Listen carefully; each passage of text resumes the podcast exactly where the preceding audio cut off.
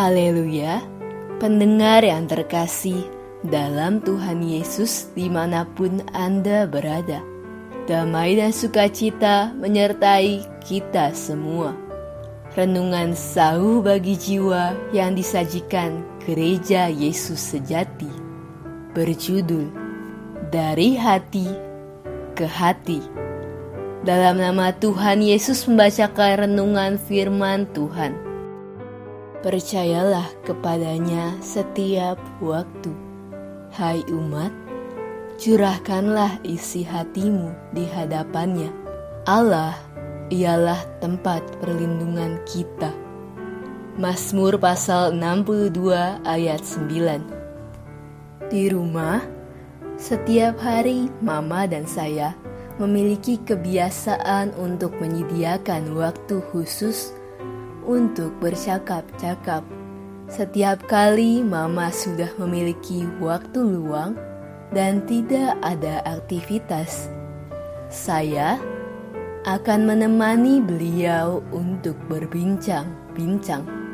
Tidak peduli apakah itu pagi, siang, sore, ataupun malam kecuali ketika saya sedang bekerja atau ketika saya memiliki kesibukan penting yang tidak dapat ditunda. Seringkali isi pembicaraan kami bukanlah hal-hal yang penting.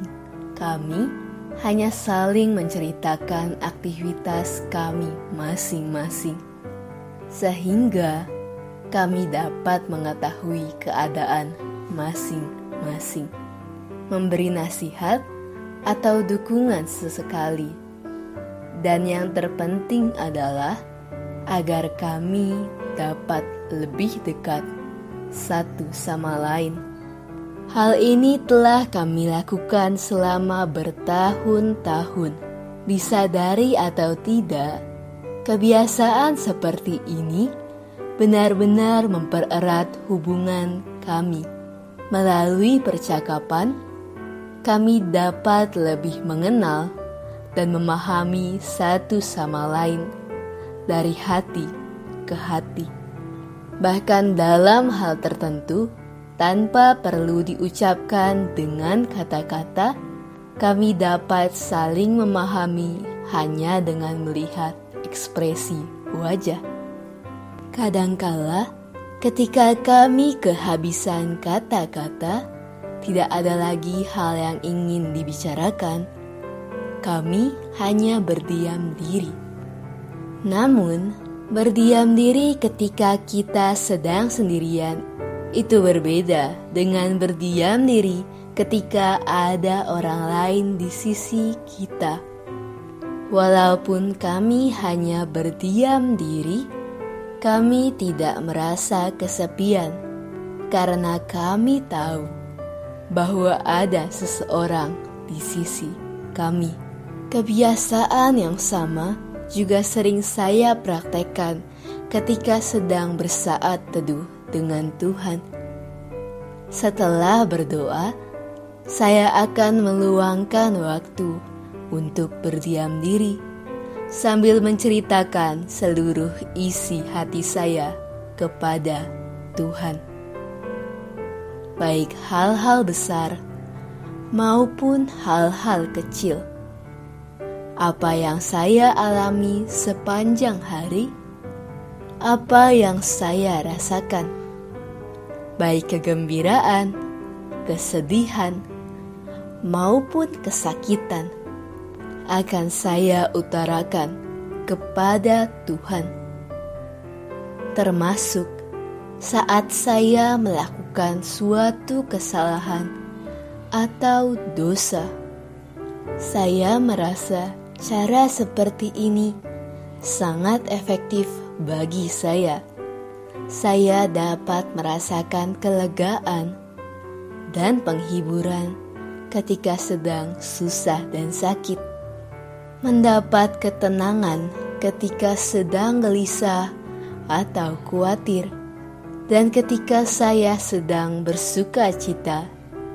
Saya juga ingin berbagi dan mengucap syukur kepada Tuhan. Walaupun Tuhan sungguh Maha Besar dan Maha Kuasa, tetapi bagi saya, Dia juga merupakan seorang Bapa dan sahabat yang dapat kita hampiri dan sebagai tempat kita berbagi tanpa rasa takut yang berlebihan.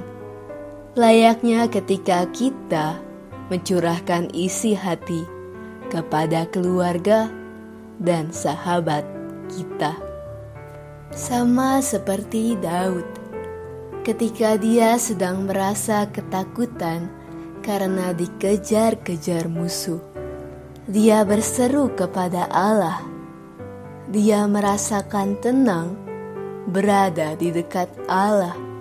Kita pun harus belajar mendekat kepadanya dan salah satu cara yang paling efektif untuk mendekat kepada seseorang adalah dengan menjalin hubungan dan melalui komunikasi secara teratur. Dengan demikian, jika kita memiliki kehidupan yang penuh dengan sukacita dan damai sejahtera dalam kondisi apa pun, maka kita harus belajar untuk mendekatkan diri kepada Tuhan. Kita dapat memulainya dengan cara mempererat hubungan melalui doa dan menyediakan waktu untuk berdiam diri di hadapan Tuhan. Curahkan seluruh isi hati kita kepadanya, walaupun kita tahu bahwa Dia pasti sudah mengetahui isi hati kita. Jika kita melakukannya secara rutin, maka kita akan merasa lebih dekat dan lebih peka akan kehendaknya. Tuhan Yesus menyertai kita semua. Amin.